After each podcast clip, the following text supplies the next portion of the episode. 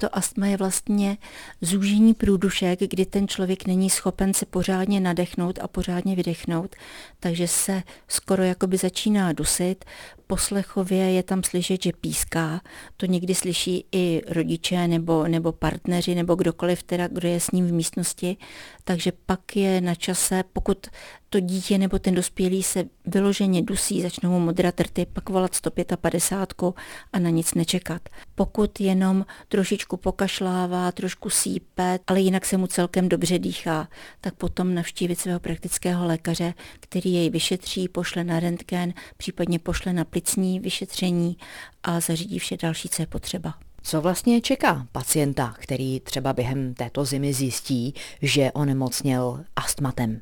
No tak rozhodně ho čeká vyšetření na plicním oddělení, kde mu udělají spirometrii a zjistí, jaká forma toho astmatu nebo té plicní poruchy je a podle toho mu nasadí léky a řeknou mu, jak se má chovat, jakou má mít životosprávu a na co si má dávat pozor. Ti lidé by měli se vyvarovat jakéhokoliv prostydnutí, měli by se vyvarovat toho, aby byli tam, kde je možnost jakékoliv infekce, protože to se vždycky může zhoršit, ale u toho astmatu může být i složka alergická, takže se musí vyvarovat i těch alergenů, které jim to astma mohou vyvolat co všechno vlastně musíme ohlídat. Ten astmatik už musí vědět, co si může dovolit a co ne. Musí si dát pozor, když jsou hluboké mrazy, tak aby nedýchal ten zmražený nebo ten ledový vzduch, protože ten mu může způsobit jednak zánět sliznic, jednak zúžení, že tam dojde ke spazmu těch dýchacích cest právě díky tomu chladu velkému.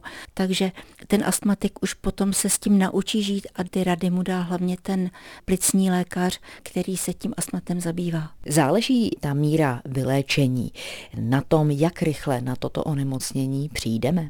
Tam spíš jde o to, že to nejde o vyléčení, mohou se zmírnit příznaky, ale ten pacient ví, že vlastně tímto onemocněním trpí, ty příznaky mohou úplně vymizet, ale pořád tam ta dispozice je, čili ten pacient si pořád musí dávat pozor na to a pořád být ve střehu, aby se nedostal tam, kde by byl ten vyvolávající moment a aby neskončil v astmatickém záchvatu. Černá můra každého astmatika je astmatický záchvat. Většina astmatiků si ho alespoň jednou prožije. Máte tady nějakou radu, jak se zachovat, protože asi každého v první řadě zachvátí panika? tak rozhodně nepanikařit, být v klidu. Každý astmatik má takovou to SOS foukadlo, které si může aplikovat a jinak se dřív, dokud ještě nebyly tak přístupná tato foukadla, tak první pomoc bylo dýchat do igelitového pytlíku a nadechovat se z něho.